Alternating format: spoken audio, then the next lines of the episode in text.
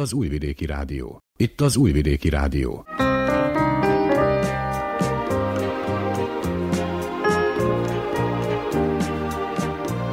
Egészségügyi mozaik.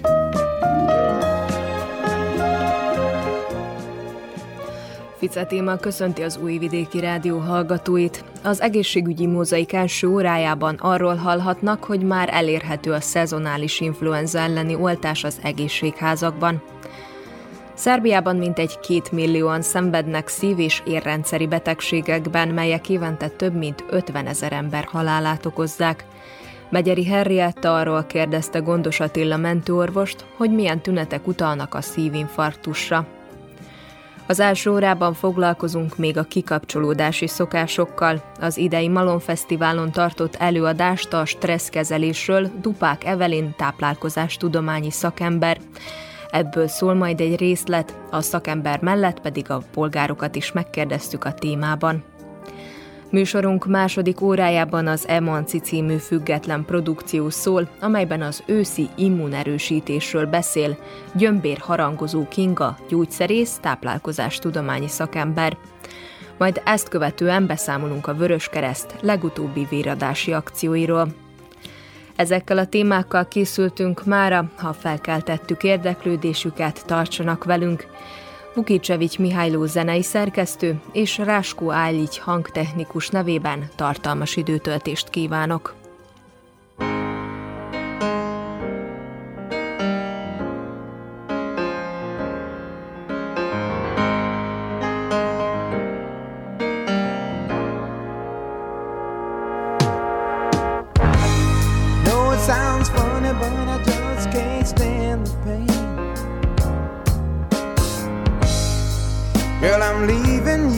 Tomorrow.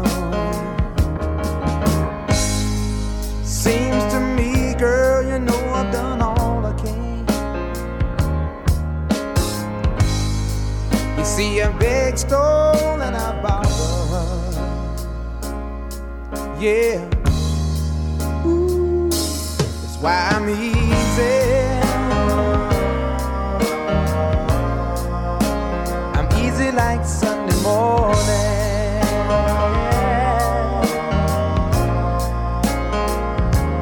Why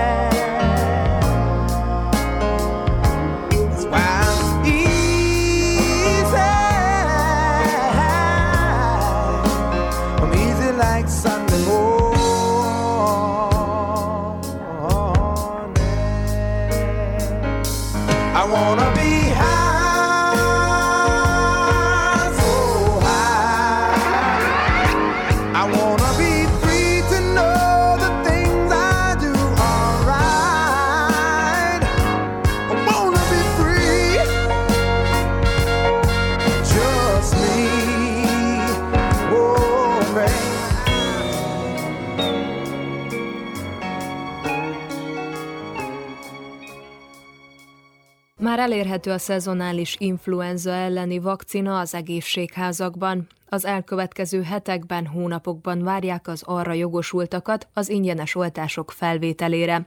A további részleteket Vörös Gábor foglalja össze. A Zombori Egészségházba egy hete érkezett meg az influenza elleni védőoltás, így azonnal megkezdték az arra jogosult állampolgárok díjmentes vakcinázását, mondta dr. Úr Jemese, az intézmény vezetője. Tulajdonképpen törvény szerint minden 65 év feletti lakos ingyen felveheti az influenza elleni védőoltást, illetve azok, akik valamilyen kronikus betegséggel küzdenek, nekik is ajánlott. A Zombori községben tulajdonképpen 20 ezer feletti azoknak a száma, akik 65 évnél idősebbek.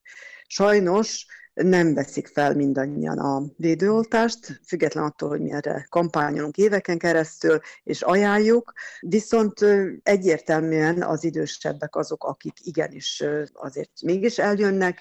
Mi körülbelül évente 5000 vakcinát kapunk influenza ellen, és nem mindig sikerül mindet szétosztanunk. Körülbelül mennyi része marad meg ezeknek a vakcináknak, hány százaléka? Ez évtől is függ. Most, amikor a covidos helyzet volt, azért szívesebben felvették az emberek. Konkrétan a covid előtti időszakban elég sok vakcinánk megmaradt, vissza kellett adnunk.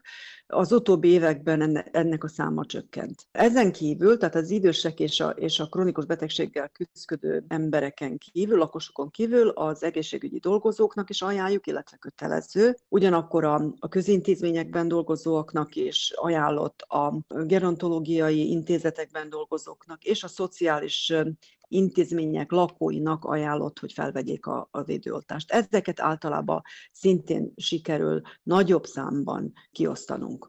Az Ombori egészségházban, mint, mint különben minden egészségházban úgy van megszervezve, hogy a kezelő orvosnál kell felvenni, a, illetve jelentkezni, hogy szeretnénk felvenni a, a védőoltást, és a megadott időpontban jelentkezünk, és, és megkaphatjuk a védőoltást. Zomborban erre az évre még egy lehetőséget nyitottunk, hogy a, a COVID vakcinációs ponton is fel lehet venni az influenza vakcinát. Tehát ezáltal valamelyes tehermentesítjük a, a kezelőorvosokat, mivel sajnos a COVID elleni oltást sem olyan számban veszik fel az emberek, ahogy ezt végül is ajánljuk, és ahogy szeretnénk. Tehát itt újra kihasználnám azt a, azt a lehetőséget, hogy továbbra is mi mindannyian egészségügyi munkások arra kérjük fel a, a, a lakosságot, hogy vegyék fel a védőoltást. Mert bizonyítottan azok, akik felvették a védőoltást, enyhébb tünetekkel vészelik át a betegséget, hogyha megkapják. Fontos kérdés még talán az is, hogy hát aki ugye jogosult ezekre az ingyen vakcinákra, azok miként igazolhatják magukat? Elég a személyigazolvány, egy betegkártya, vagy valami más is kell még? Igen, igen, a, a, a betegkártya szükséges nem mivel mindenki a saját orvosánál jelentkezik elsősorban, akkor az egyértelmű, hogy, hogy az identifikáció, mivel, mivel megvan az az orvos beteg kapcsolat, akkor az, az, az tulajdonképpen nem gond. A, az orvos mindig meg tudja állapítani, hogy jogosult-e vagy sem,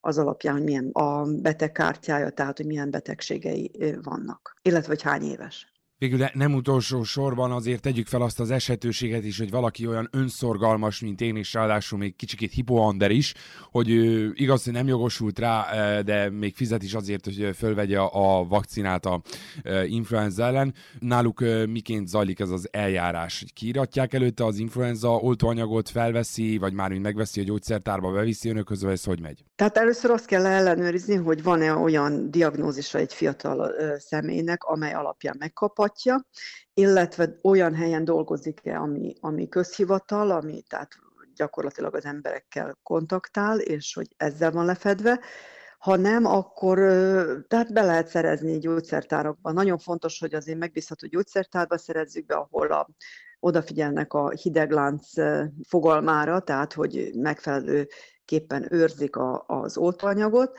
és nagyon fontos, hogy a, a, a megvásárolt oltóanyagot megfelelő módon szállítsák el az orvoshoz. Tehát, hogy, hogy az, a hideg láncot azt azért a, figyelembe vegyük. Továbbra is felhívjuk a lakosokat, hogy ha már létezik egy védőoltás, akkor azt azok, akik, akik a koruknál fogva, betegségüknél fogva, vagy a munkájuknál fogva ki vannak téve annak a veszélynek, hogy a fertőző betegségekre a kontaktusok révén megkaphatják a fertőző betegséget, akkor vegyék fel a védőoltást. És újra azt hangsúlyoznám, amit eddig folyamatosan állítunk, és ami, ami, amit mindenféleképp be bizonyítva, hogy a mellékhatások, tehát a felvett oltások utáni mellékhatások száma és komolysága sokkal kisebb számban van jelen, mint maga a betegségnek a komolysága, a halálos kimenetele, a komplikációi. Tehát mind azok, akik valamilyen módon félnek attól, hogy, hogy esetleg lesz valamilyen reakciójuk, a reakció mindig az emberek nagyon nagy százalékában sokkal kisebb, mint maga a betegségnek a, a komplikációja. Zentán és annak körzetében is felkészültek a lakosság influenza elleni oltására. Dr. Surján Gusztáv, a Zentai Egészségház igazgatója.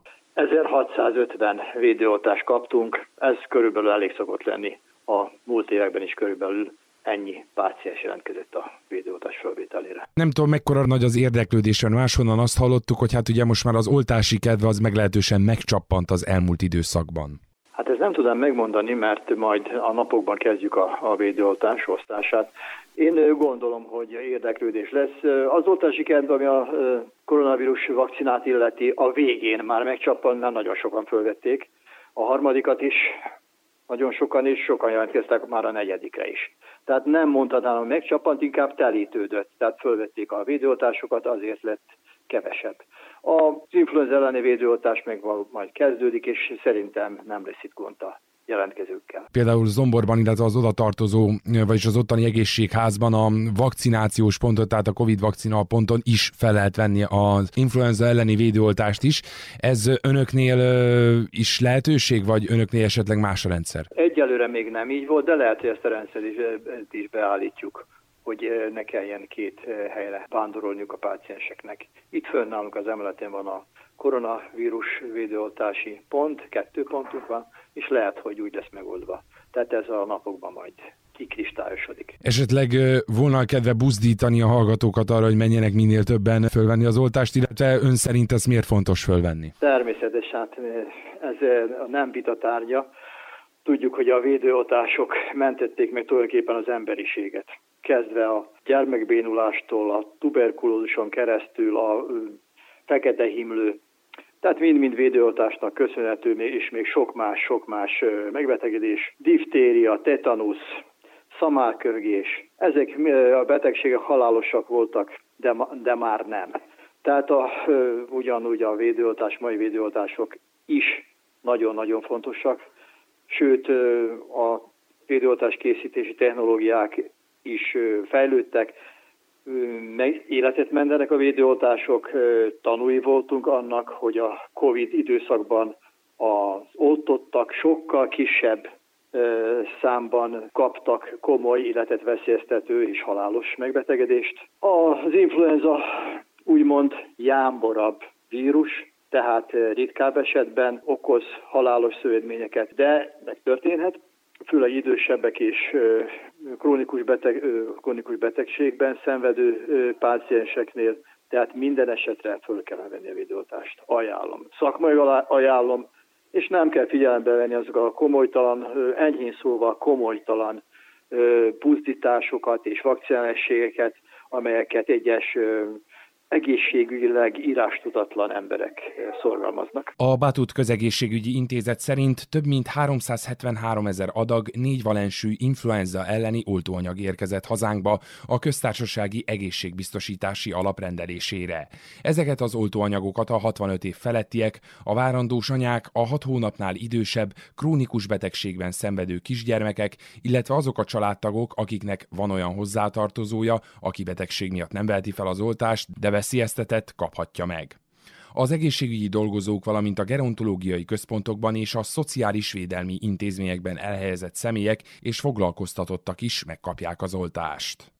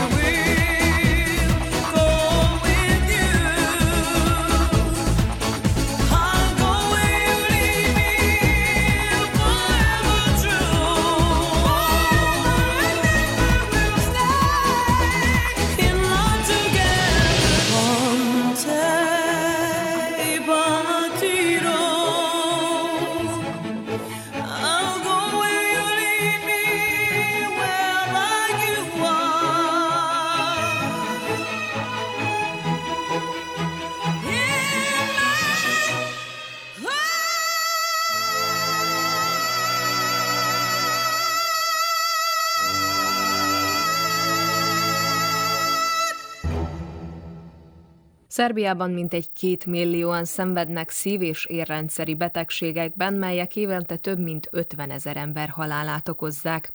Megyeri Henrietta arról kérdezte Gondos Attila mentőorvost, hogy milyen tünetek utalnak a szívinfarktusra hogyan észlelhetjük azt, hogyha valaki szívrohamot kapott, milyen előzetes jelei vannak ennek, hiszen nem rögtön egyik pillanatról a másikra alakul ki, hanem akár két-három napon át is jelentkezhetnek olyan jelek, amik szívinfarktusra utalnak. Igen, vannak olyan tünetek egyes embereknél, akiknél néhány nappal előtte is jelentkezhetnek, akár enyhe szívszorítás, vagy pedig a ballapocka alatti fájdalom, esetleg enyhe hányinger, és ezek a tünetek viszont nem olyan erősek, hogy az ember megjegyzen, húzódik, húzódik, és akkor történhet, hogy ha teljesen eldugulnak a szívkoszorú erei, akkor pedig bekövetkezik az akut része a szívinfarktusnak, az pedig a málkasi fájdalom szorítási érzéssel, amikor a fájdalom nem változik, szuszogásra erősödik, elkezd terjedni a bal válba, bal állkapocsba,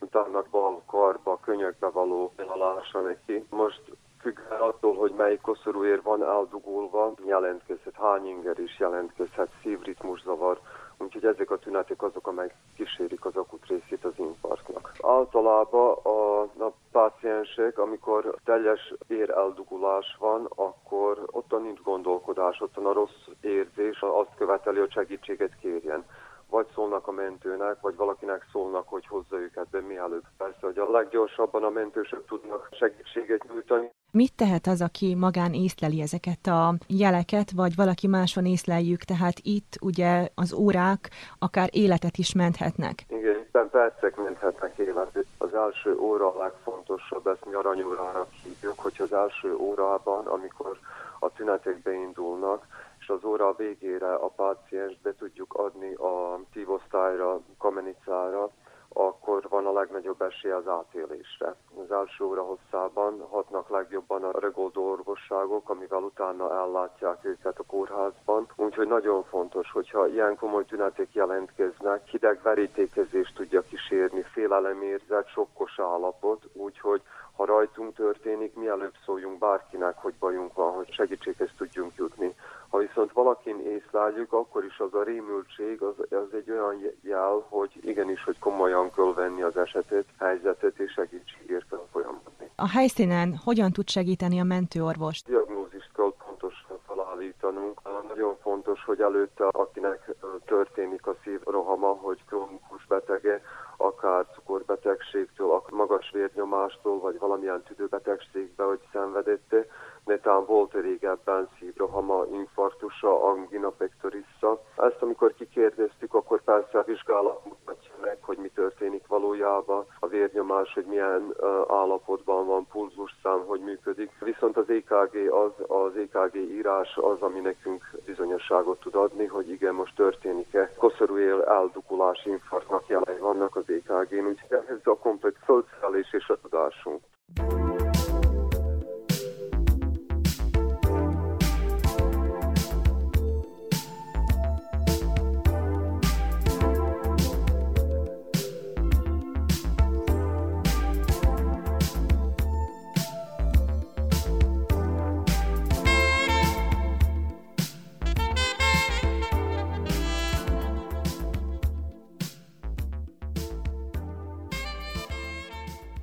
Az idei Malon Fesztiválon tartott előadást a stresszkezelésről Dupák Evelin táplálkozás tudományi szakember. Ebből következik egy részlet. Azt szeretném kérdezni mindenkitől, hogy vannak-e kiépített kikapcsolódási szokásaitok?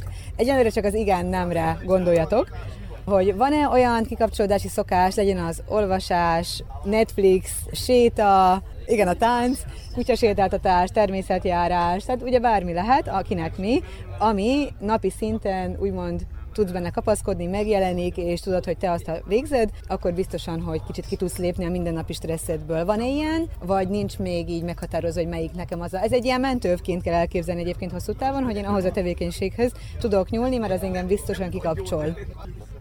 Jó, és hogyha most ugye ez mind a kettő kérdés esetén, tehát hogy ha nincs, akkor ugye mik az akadályai annak, vagy miért nincs, ugye? Tehát, hogy gondolkodjunk el azon, hogy miért nincs. Azért, mert eddig nem foglalkoztam ezzel, mondjuk azért, mert tudom, hogy foglalkozni kell ezzel, de nem tudom, hogy induljak el, vagy csak azért, mert mindig az időszűke miatt inkább kiugrom ezt, és inkább mondjuk csinálok valami kötelezőt, ami ugye, amúgy, tehát ugye ez a tipik munka elviszi a szabadidőt típusú dolog, tehát, hogy gondolkodjunk el, hogy milyen akadálya van annak, akár, hogy miért nincs ilyen tevékenységem, ami mentőként szolgál, vagy gondolkodjunk azon, hogy ha van, akkor pedig miért nem végzem akár rendszeresen.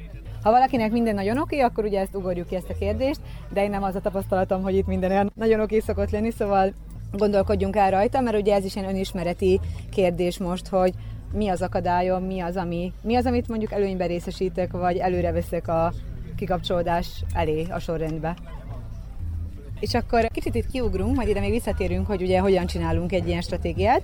Van egy ilyen állítás, hogy tevékenykedni helyes, és semmit tenni helytelen. Karikázva, hogy egyetértesz ezzel, hogy érzed, hogy melyik, melyik jellemző jobban rád? Tehát, hogy a, ha tevékenykedek, meg valamit csinálok, meg dolgozgatok, akkor az helyes, de ha semmit teszek, az helytelen. Tehát ugye ez, a, ez az alapkoncepciónk, és ez jellemző rád, hogy érzed.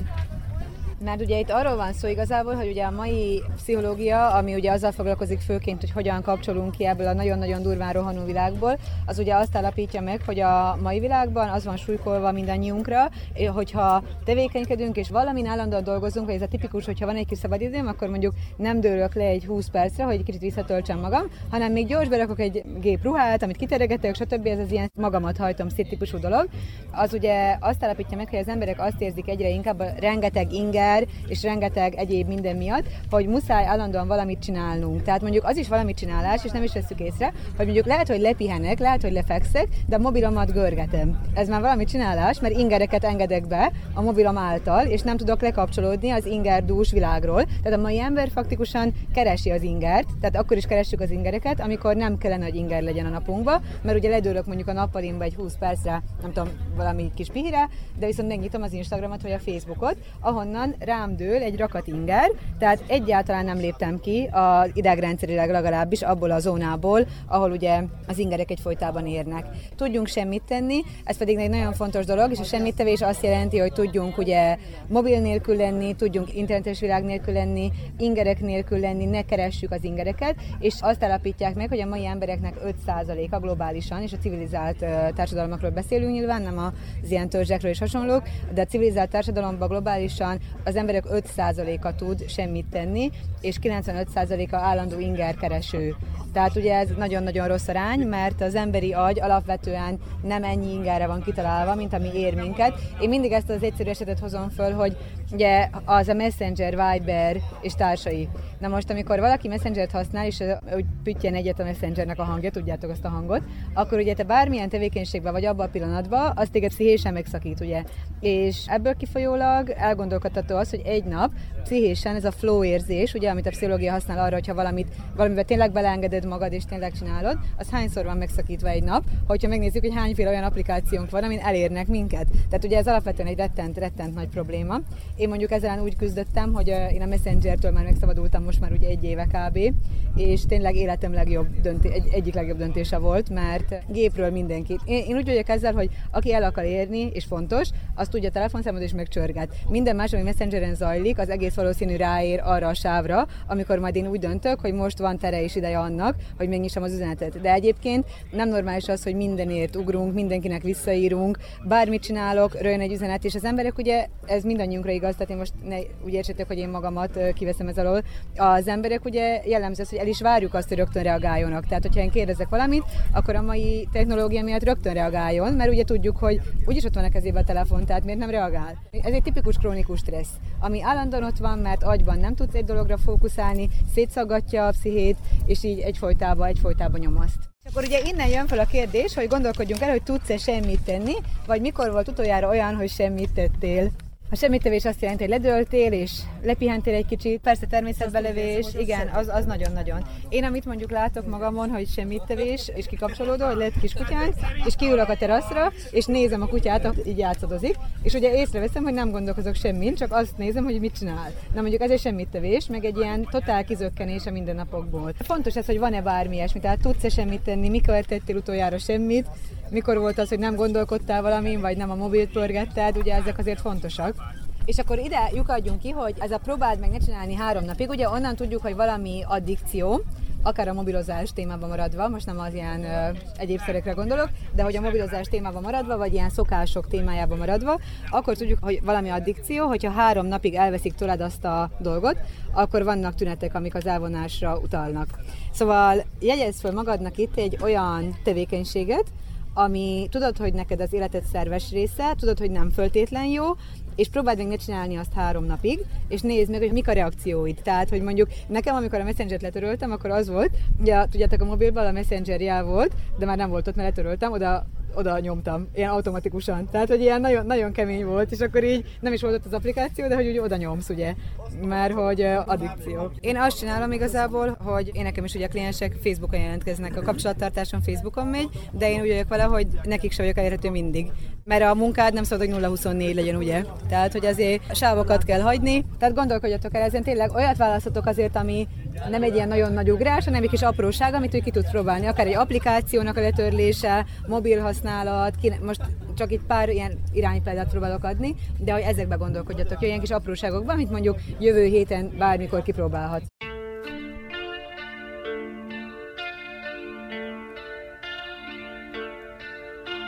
It cuts me deep and it cuts me wide this gut rock feeling I get inside. I blame you, but it's really me. Can't rid myself of jealousy.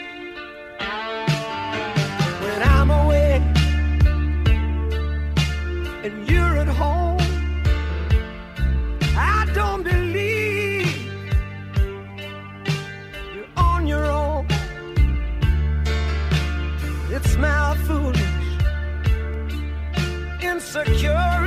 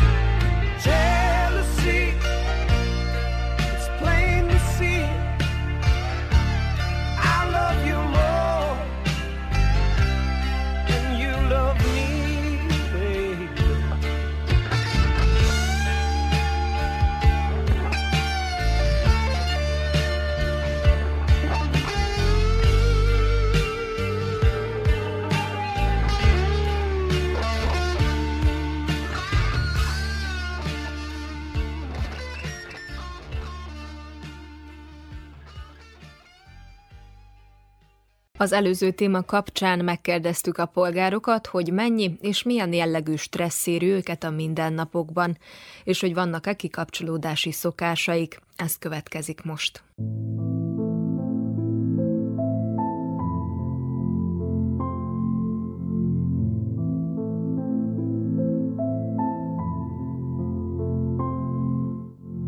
Hogy mit élek meg én minden nap is stressznek, én erre talán azt mondanám, hogy a nem betervezett dolgokat, mert én szeretem tudni előre, például a napi programot, hogyha nem úgy alakul a nap, ahogy én terveztem, az szokott rám kicsit negatívabban kihatni, de viszont igyekszek azt gyorsan megoldani, és akkor ez a stresszel is múlik. Vannak egy kikapcsolódási szokásaim, Itten kettő dolgot említenék meg, az egyik a filmezés, a másik pedig séta a természetbe, vagy a természetbe bármi, egy kis magány, a filmezést azért szeretem, mert nagyon bele tudok olvadni abba az adott történetbe, és arra másfél órára nagyjából én teljesen kikapcsolom az agyamat, és nem foglalkozok azzal, ami éppen problémát okozott nekem, vagy stresszt okozott, hanem egyszerűen azt kizárom, és ott vagyok a filmbe, és ugyanez a helyzet a természettel is. Én például az erdőbe szeretek sétálni, vagy a, a Tisza parton tehát egy sét alkalmával is, vagy egy erdőben, hogyha eltöltök egy kis időt, akkor én szeretem érezni a növényeknek az illatát, megérintem a fákat. Én érzem, hogy ott nyugalmat kapok, meg energiát. Nem tudnám azt mondani, hogy csak akkor végzem a, a sétát a természetbe, vagy nem csak akkor filmezek, amikor én zaklatott vagyok, vagy valami gondom van, hanem én ezt egyébként is szeretem. Tehát így kikapcsolódás szempontjából nekem ez nagyon fontos, hogy én egyedül tudjak lenni magammal.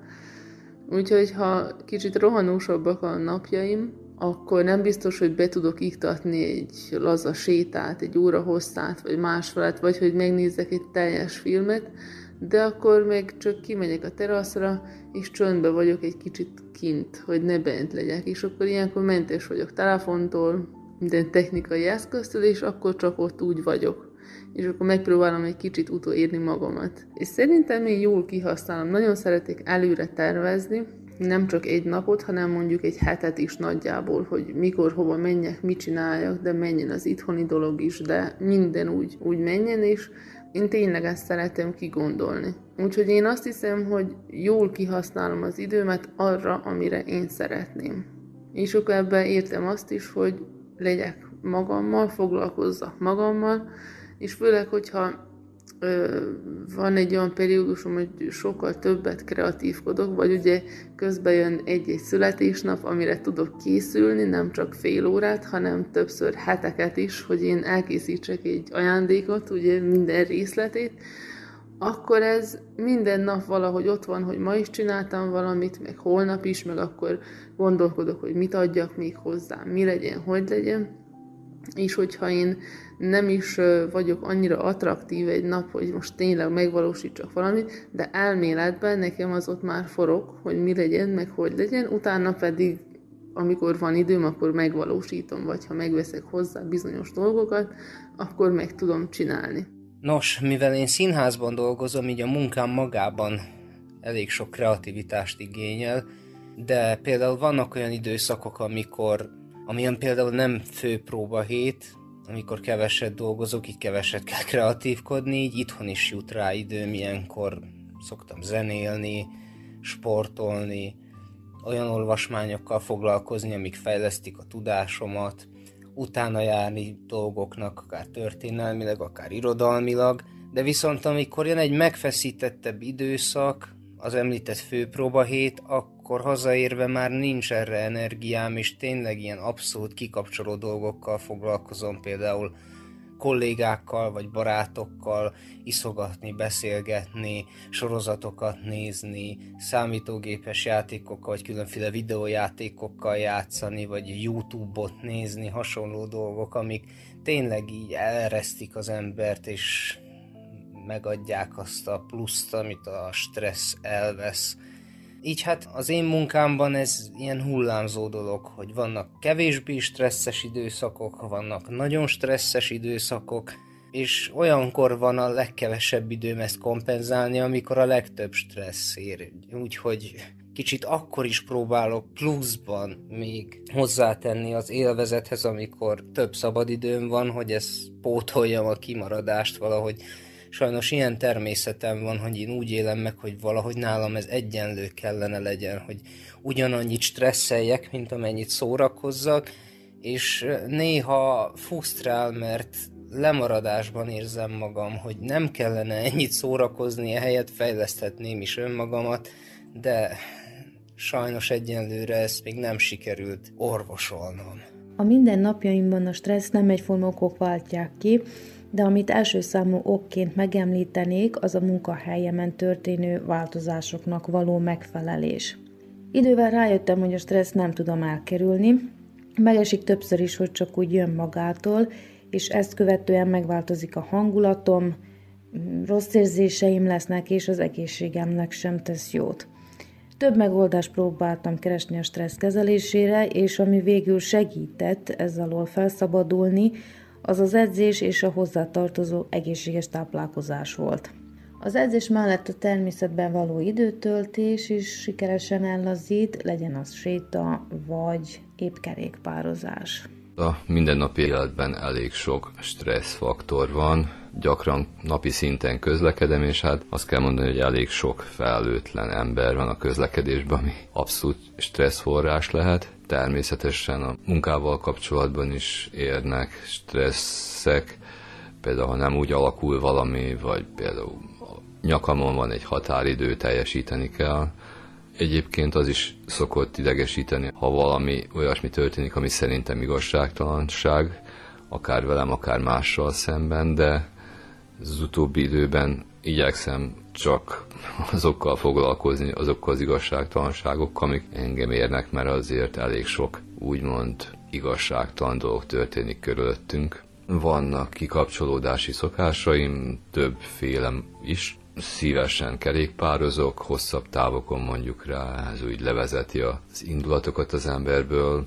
de ha nincs alkalma mondjuk kerékpározni, akkor zenét hallgatok, főzés közben például, mert szívesen főzök is, ez is úgy megnyugtat valamilyen szinten, vagy egy jó filmet megnézek mondjuk rá, az segít abban, hogy elfelejtsem, ami történt, arra összpontosítok egy vidám, vagy egy skifi, és az, az mindig feldob, ha jó a film. Ezeket a tevékenységeket, hát többé-kevésbé napi szinten végzem, mondjuk rá gyakrabban kéne kerékpároznom, mert az amellett, hogy jó feszültségoldó, nagyon jó a kondícióra is, de sajnos erre jut a legkevesebb időm. Zenét azt napi szinten hallgatok, filmet, hát ha nem minden nap, akkor minden másnap megnézek valamit. Az idővel sajnos nem mindig bánok jól, főleg mikor szezon van a munkában, akkor kevesebb idő jut azokra a dolgokra, amivel időt kéne szánnom. De ettől függetlenül úgy érzem, hogy a környezetemhez képest elegendő időt szánok magamra, igaz, mindig lehetne egy kicsit többet, kicsit minőségesebben foglalkozni önmagammal, de azon vagyok, hogy ezt megvalósítsam hosszú távon.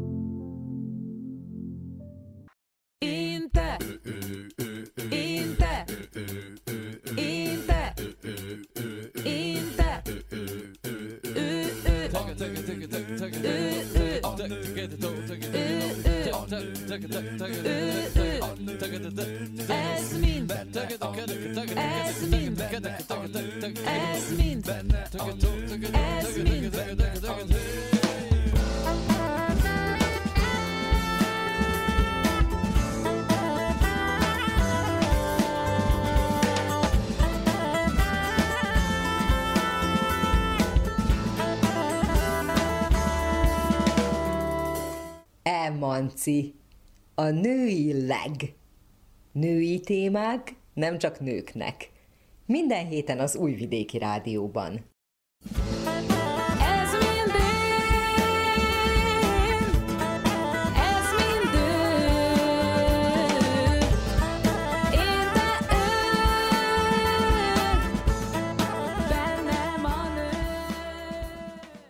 Szép napot kívánok! Raffai Ágnes köszönti az Újvidéki Rádió minden kedves hallgatóját.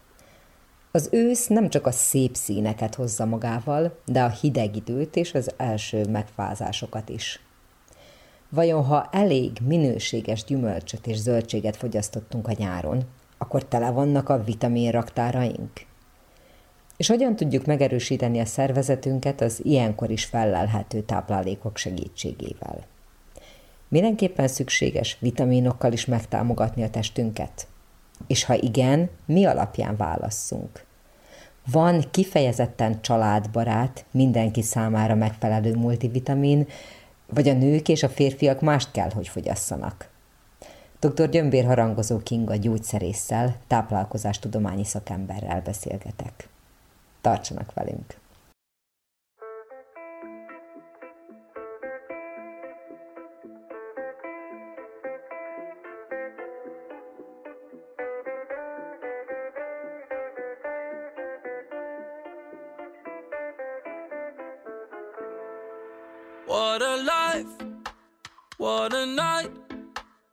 What a beautiful, beautiful ride. Don't know where I'm in five, but I'm young and alive. Fuck what they are saying, what a life.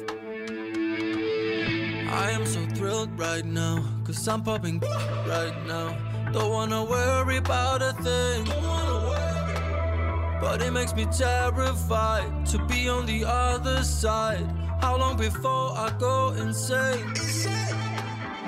I am so thrilled right now, cause I'm popping right now. Don't wanna worry about a thing.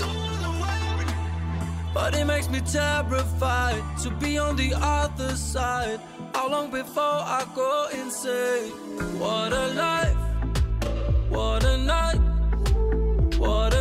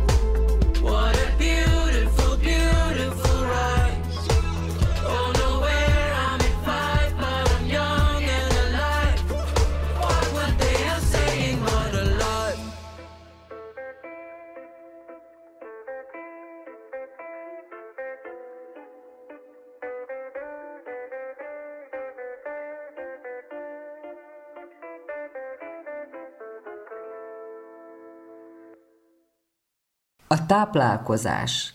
Azt gondoljuk, hogy sokszor a segítségünkre van, és meg tudjuk általa erősíteni az immunrendszerünket. Nyáron, hogyha korlátlan mennyiségben fogyasztunk gyümölcsöt, akkor biztos, hogy szuperul állnak a vitamin tartályaink.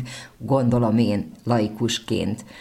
Eléggé fel tudunk töltekezni a nyáron ahhoz, hogy ősszel aztán fájdalommentesen vészeljük át a mondjuk náthás időszakot? Hát igenis, meg nem is, mert ugye vannak a olyan vitaminok és ásványanyagok, ugye, amik vízben oldódnak, illetve olyanok, amelyek zsírban oldódnak. Amelyek, amelyek zsírban oldódnak, azt tudjuk raktározni, a vízben oldódóak viszont folyamatosan ürülnek a szervezetünkből, tehát nem raktározzuk őket, ezért egy folyamatos bevitel kell. Viszont visszatérve a zsírban oldódókhoz, azért ősszel már célszerű elkezdeni a D-vitamin pótlást, mert ugye az is nagyon sokat tud az immunrendszerünkön javítani, illetve ne feledkezzünk meg a K2 vitaminról, mert a magas dózisú D-vitamin bevitel mellé nélkülözhetetlen. Ugye a kálcium anyagcserében játszanak ezek főbb szerepet, és a kálcium a magas D-vitamin hatására lágyszövetekbe tud lerakódni, ami érelmeszesedést és egyéb problémákat tud okozni. Tehát K-vitamin nélkül ne kezdjünk nagy dózisban D-vitamin pótolni. Ugye most még van azért gyümölcs, amit lehet kapni, alma, körte, még talán szilva, természetesen, hogy, hogy a természetesen bevitt vitaminok sokkal jobban hasznosulnak, pont azért, mert ott vannak mellette ugye akár színanyagok, ezek polifenolok, flavonoidok, ugye ilyen speciális néven nevezve, ezek mind hozzásegítik a vitaminokat ahhoz, hogy maximálisan tudjanak hasznosulni a szervezetünkben. Ezért is érdemes nyilván így természetes úton bevinni őket, de ha erre nincs mód, ugye majd a későbbiekben, ahogy érkezik a tél, akkor itt van ugye a különböző eljárások, amikkel tudjuk ezeket ugye tartósítani. A befőzés, illetve ugye a különböző lekvárok, ugye, amiket elkészítettünk a nyár folyamán, és a savanyítás, ugye, ami az zöldségeket illeti, tehát ezek, ezek nagyon-nagyon fontos vitaminokat, ásványanyagokat, tápanyagokat tartalmaznak, tehát ezeket érdemes fogyasztani ősszel, télen.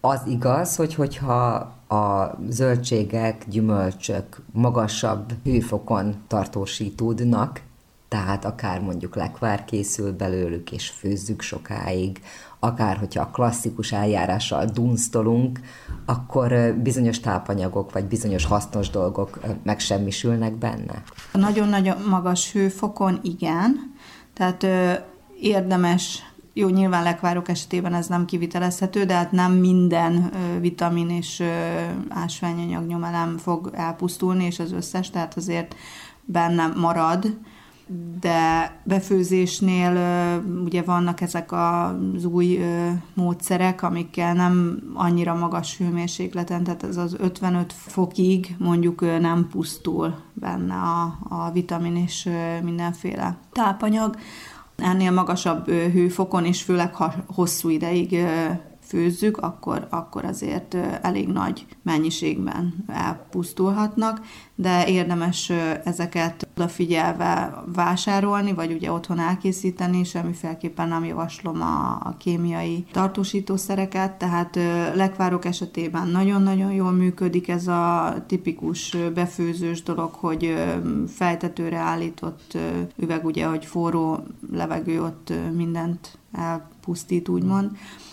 Nekem is vannak olyan lekvárjaim, ami két éves, így lett egy gram tartósítószer, nem, nincs benne, és gyönyörű, tökéletes, tehát semmi baja nincs. Nyilván ezeket érdemes kisebb üvegekbe elrakni, hogy minél előbb elfogyasztásra kerüljenek, tehát nyilván egy ilyen üveget, amikor kinyit az ember, akkor kb. egy hét alatt el kell fogyasztani, mert különben nyilván tönkre megy de amennyivel jobb ezeknek a hatásuk, mint a tartósítószeres verzió, tehát érdemes ezeket így eltenni és fogyasztani. És a fagyasztott dolgokkal mi a helyzet? A fagyasztás során is veszíthet valamennyit, de attól függ itt is ugye, hogy a betakarítástól számítva mennyi idő alatt kerül oda, hogy le, nyilván minél előbb le van fagyasztva, annál több tápanyag marad benne. Nyilván nem tudjuk elkerülni, hogy valamennyit veszítsen, de azért nem akkora számottevő mennyiség, hogy, hogy éppen semmit se érjen. Mik azok a tipikus őszi ételek, amiket érdemes fogyasztanunk?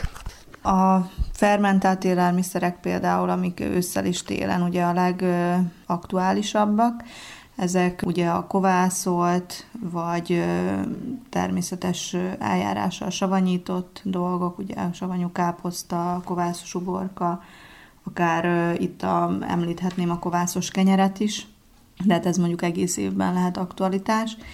És hát ezek valójában a mai ember beleinek csodaszerek, tehát úgymond nagyon el vannak ezek a baktériumok, ez egyensúlyuk el vannak tolódva rossz irányba, nagyon sok embernél, és ezeket a legegyszerűbb ezt a fermentációs élelmiszerekkel helyre hozni. Beszéljünk egy picit mondjuk a kovászról, hogy miért jó, miért hasznos. A kovász valójában élettel tölti meg az adott élelmiszert. Tehát ugye a kovász is különböző baktériumoknak az összessége, és olyan különös baktériumok ezek, amik például a liszteket olyannyira át tudják dolgozni, hogy előemésztik a bennük lévő glutént, ezáltal nem terhelik a, a emésztőrendszerünket, és nem lesz gyulladás, pluszban pedig még hozzák azt, hogy támogatják a, az enzimek működését, illetve a jótékony baktériumok elszaporodását. Hogyha nincsen időnk, lehetőségünk, kedvünk elkészíteni otthon, például egy savanyú káposztát télre, vagy különböző savanyúságokat, vagy befőzni, akkor mire érdemes figyelni vásárláskor? Hogyan tudjuk kiszűrni, hogy ne okozzunk több rosszat, mint jót? Ha kicsit olvasunk, akkor ezt már, már meg tudjuk tenni, mert egyre jobban elkezdenek elterjedni a tartósítószermentes befőttek, savanyúságok, akár helyi termelőktől meg lehet kérdezni a piacon, akár hogy mivel tartósítanak, és ugye ki fog derülni, hogy használnak-e vagy sem. Az ízfokozókat érdemes kerülni, mint a nátriumglutamát, és ugye nyilván, tehát itt a tartósítószereken van a legnagyobb hangsúly. Mik azok, amiket a tartósítószereken belül próbáljunk kerülni? Káliumszorbát, nátriumbenzoát, ugye ez egy elterjedt tartósítószer, amit, amit érdemes szintén kerülni. Tulajdonképpen miért rosszak ezek a tartósítószerek? Nagyon sokszor azt a választ kapom, főleg az idősebbektől, akik egész életükben úgy tartósítottak, hogy azért megszólták még egy kis konzervansza azt, az akármicsodát, hogy hát így éltük végig az életünket, és semmi bajunk nem volt. Tehát, hogy az ételt azt tartósítani kell, és kész. Miért rossz?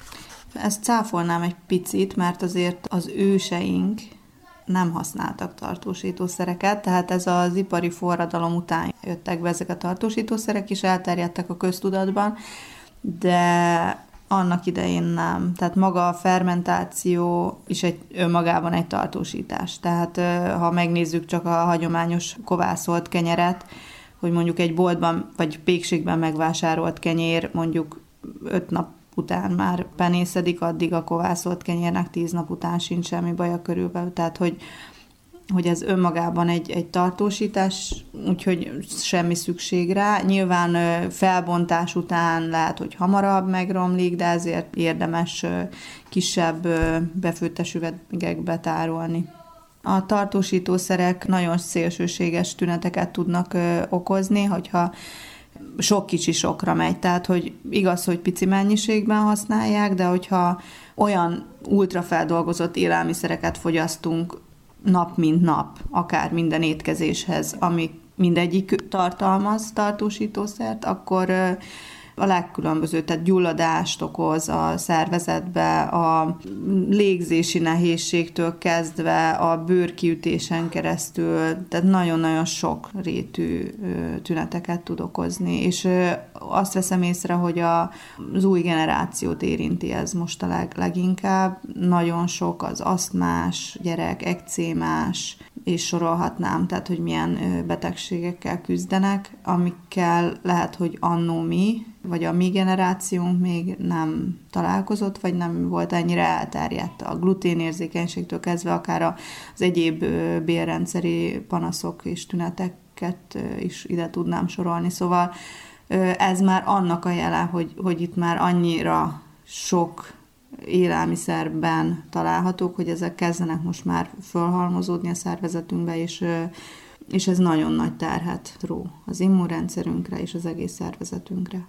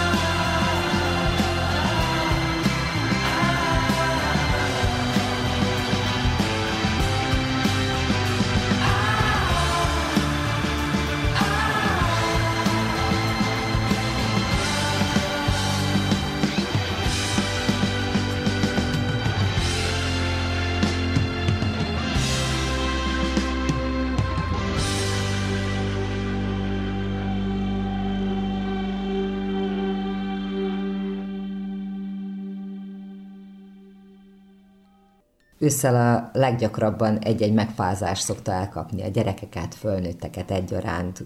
Hogyha nem nagyon vészesek a tünetek, és úgy döntünk, hogy otthon ápoljuk magunkat, akkor általában ugye a teák kerülnek előtérbe, citrom, gyömbér, méz, fokhagyma és a többi. Ezek a módszerek jók, vagy van valami, amire oda kell velük kapcsolatban figyelni? Például, hogy a mézet ne tegyük forrón a teába. Igen, hát ezek a hagyományos, idézőjelben régi receptek, ezek teljesen bevált módszerek, tehát szerintem már így nagyjából mindenki tudja, hogy, hogy igen, tehát a forró teába nem tesszük a mézet, hanem megvárjuk, hogy egy kicsit kihűljön.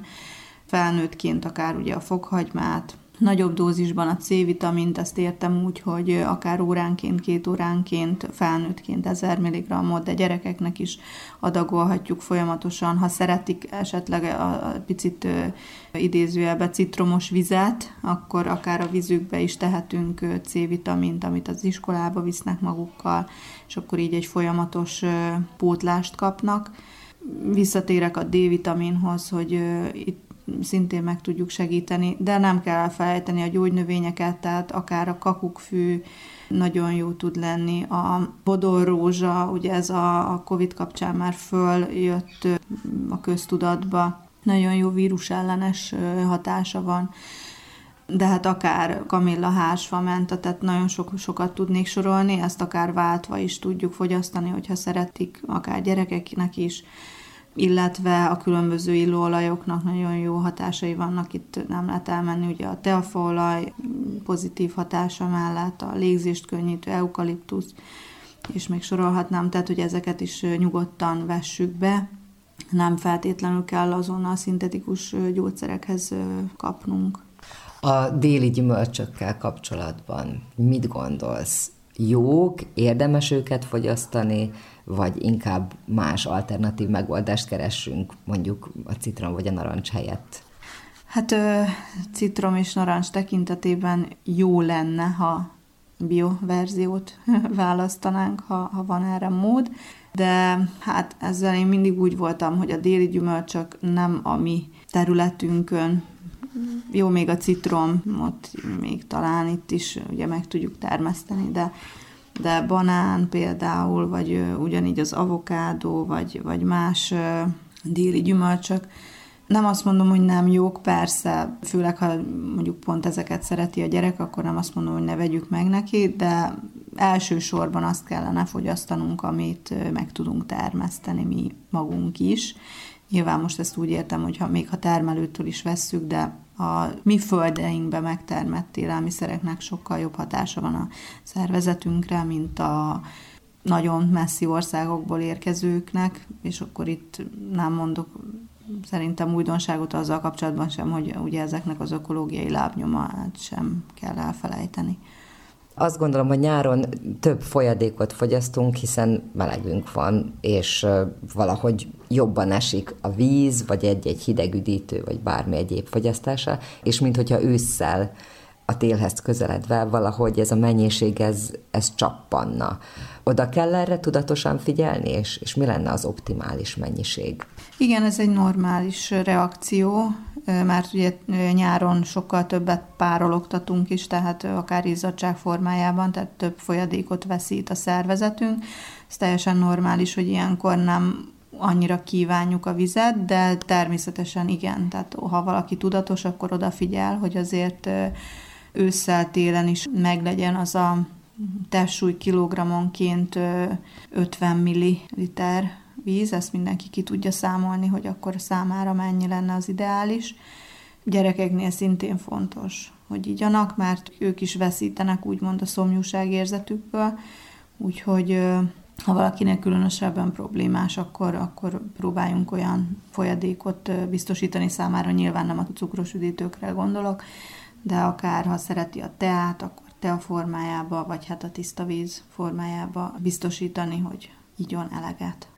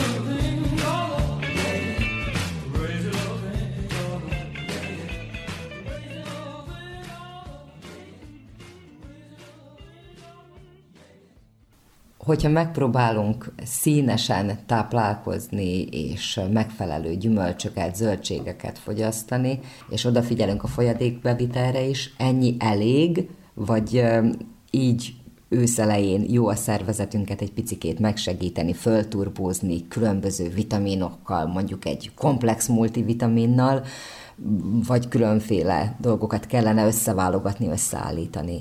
Ez nagyon jó kérdés, mert én mindig azt mondom, hogy a mai ember annyira stresszes életet él, és annyira rohanó életet, hogyha így visszamennénk egy 50, akár 100 évet, akkor azt mondanám, hogy elég a zöldséggyümölcs, amit beviszünk, viszont manapság egyáltalán nem elég, tehát sokkal jobban úgymond kizsigereljük a szervezetünket annál, hogy elegendő legyen ezeknek a bevitele, főleg azért is, mert egyre kevesebb vitamint és ásványanyagot tartalmaznak a mai gyümölcsök és zöldségek.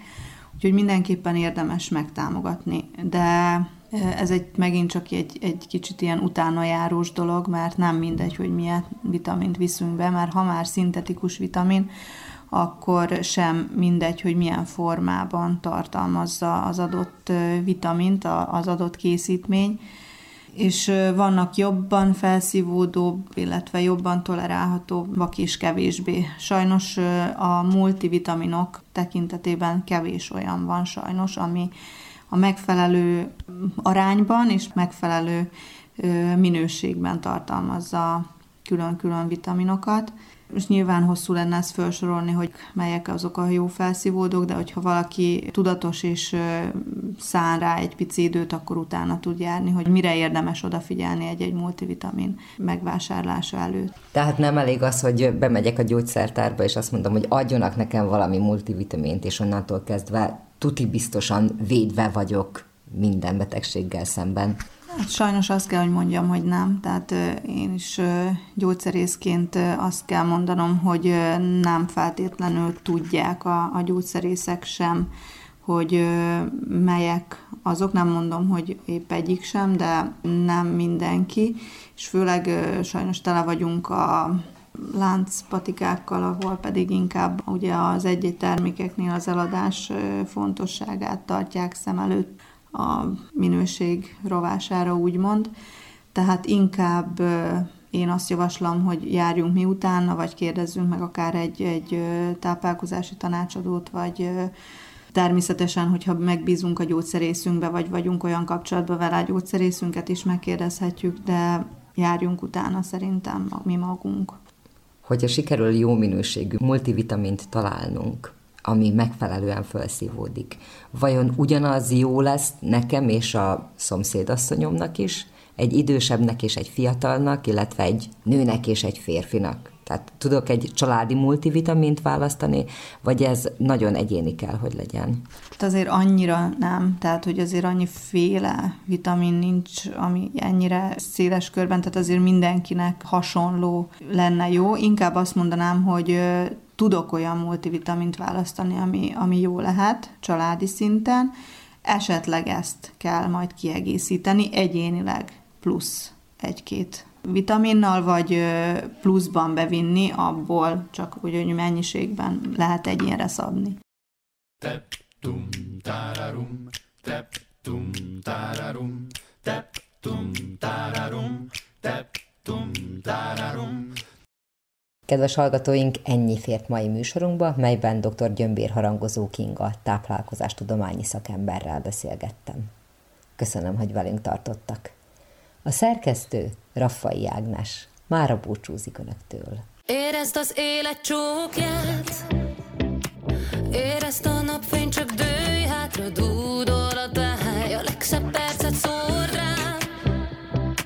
Mozdul a kint és a bent, csak nézlek tovább, amíg csak akarom. Oh, oh, oh, most nem fáj semmi, jó csak úgy lenni. Oh,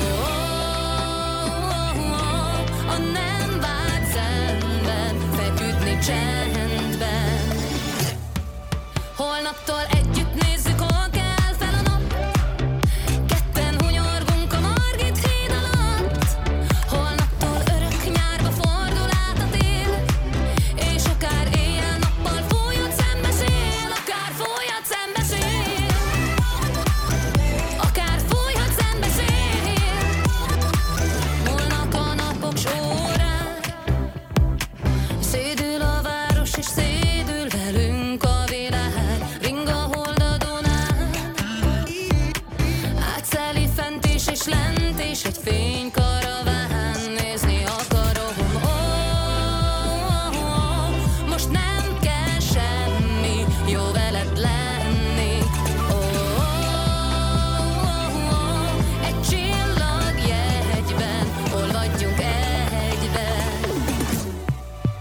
up all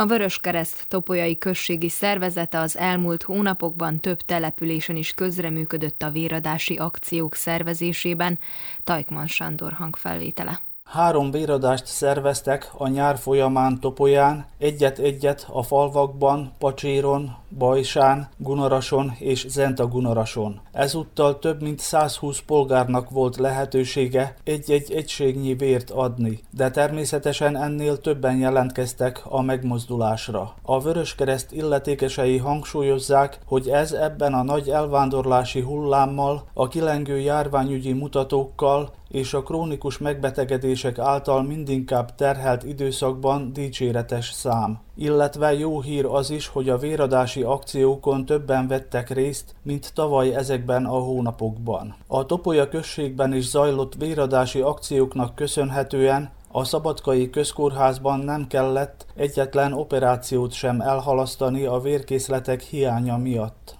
A Gunarasi és a Bajsai önkéntes véradók továbbra is a Tartományi Transfúziós Intézet számára gyűjtik a vért, amíg a többi település akcióiból származó készletekkel Szabadka rendelkezik. A Vöröskereszt községi szervezetének terveivel összhangban ebben az évben 29 véradási akciót irányoztak elő. Augusztusban kisebb szünet következett, majd novemberben és decemberben teljes gőzzel szervezik meg Topolyán és a község falvaiban a megmozdulásokat illetve a nagykorúságukat betöltött középiskolásokra is gondolnak majd. Kospenda Józseftől a Vöröskereszt Topolyai Községi Szervezete közgyűlésének alelnökétől az iránt érdeklődtünk, hogy hogyan alakul most a véradók száma.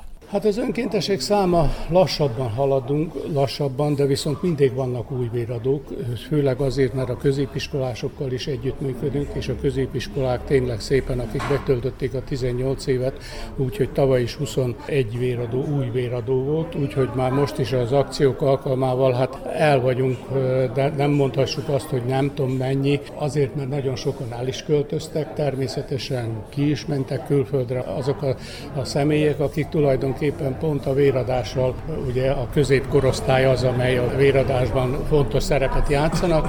A Vöröskereszt Topolyai Községi Szervezetének illetékesei felhívják arra is a figyelmet, hogy már maga a véradási szándék is lehet egy nagyon átfogó és gyors, de hatékony egészségügyi ellenőrző vizsgálat, hiszen vért csak azok adhatnak, akik egészségesek, ezt pedig a véradás előtt díjmentesen leellenőrzik a helyszínen. A transfúziós állomás dolgozói a vérnyomásmérés mellett kiszűrik a véradók autoimmun betegségeit is. Az önkéntes véradás egyébként egy emberbaráti megmozdulásnak számít, ezért pénzügyi juttatást nem számolhat fel senki sem érte. Ha már valaki bármilyen eszközbeli vagy anyagi jutalomban részesül, akkor az már nem számít önkéntességnek. Egy korábban meghozott törvénymódosítás sok tekintetben megkurtította a véradóknak az egészségügyi ellátás terén biztosított pozitív diszkriminációhoz való jogát. Így sajnos már nem számíthatnak a szakrendelésekben az elsőbségi jogra, vagyis nekik is tiszteletben kell tartaniuk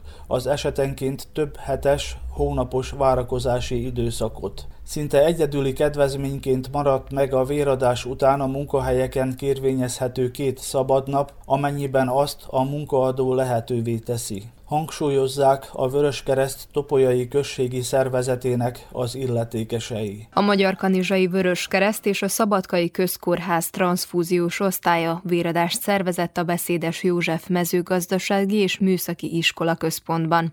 Csubriló Zoltán járt a helyszínen. Az utóbbi évek pandémiás időszakában csökkent a véradók száma, ha bár a szabadkai körzetben egyelőre nincs vérhiány, és ez miatt nem kell műtéteket sem elhalasztani, mondta Hodik Erzsébet a Vöröskereszt elnöke. Az idén már mindenfelé emelkedett, megemelkedett a véradás, és akkor még nem is volt annyira szükséges, mert minden mást, amit el lehetett halasztani, műtéteket is elhalasztottak, de most már újra, tehát van Vajdaságban Covid kórház, ahol kimondottan a Covid betegeket ápolják, többi kórházak pedig visszaálltak az eredeti működésükre, tehát újra csinálják, a, sőt, mi több az elmaradott műtéteket is próbálják behozni. A községben még mindig fontosnak tartják az emberek a véradást, és elmennek a meg meghirdetett helyekre.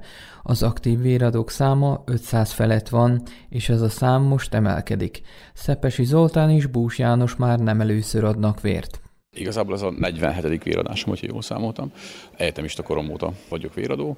Hagyományosan a családban a véradás az öröklődik, és akkor én is úgy gondoltam, hogy ez egy olyan szép hagyomány, illetve szép gesztus, amit én szeretnék folytatni, és hát bízom benne, hogy az én gyerekeim is folytatni fogják. Épp ma reggel számoltuk ki, 39. alkalommal, és úgy gondolom, hogy megújulok, tehát, hogy a újra termelődik a, a vérem, és ezzel fiatalabb leszek, vagy meg fiataladok, vagy fiatal maradok. A középiskolában motivációs előadást is tartottak a tanulóknak a véradás fontosságáról. A 12 véradó között egy új véradót is sikerült a tanulók közül beszervezni a véradók közé. Kedves hallgatók, Önök az Újvidéki Rádió egészségügyi műsorát hallgatták, aminek az első órájában arról számoltunk be, hogy már elérhető a szezonális influenza elleni oltás az egészségházakban. Szerbiában mintegy két millióan szenvednek szív- és érrendszeri betegségekben, melyek évente több mint 50 ezer ember halálát okozzák. Megyeri Henrietta arról kérdezte Gondos Attila mentőorvost, hogy milyen tünetek utalnak a szívinfarktusra. Az első órában foglalkoztunk még a kikapcsolódási szokásokkal. Az idei Malon Fesztiválon tartott előadást a stresszkezelésről Dupák Evelin táplálkozástudományi szakember. Ebből hallhattak egy részletet. A szakember mellett pedig a polgárokat is megkérdeztük a témában. Műsorunk második órájában az Emanci című független produkció szólt, amelyben az őszi immunerősítésről beszélt gyömbér harangozó Kinga gyógyszerész, táplálkozás tudományi szakember. Majd ezt követően beszámoltunk a Vörös Kereszt legutóbbi véradási akcióiról. Vukicsevics Mihályló zenei szerkesztő és Raskó Ágyich hangtechnikus nevében Fice Tíma köszöni meg figyelmüket, Műsorunk visszahallgatható a www.rtv.rs.hu honlapon, a médiatárban az egészségügyi mozaik cím alatt. Az egészségügyi műsorral a jövő héten is a szokásos időben, csütörtökön délelőtt a 10, és az esti ismétlésben a 8 órai hírek után jelentkezünk.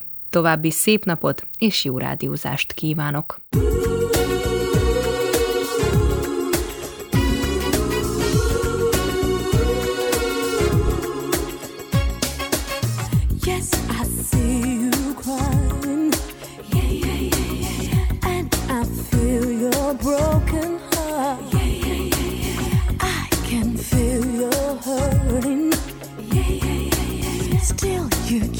To play the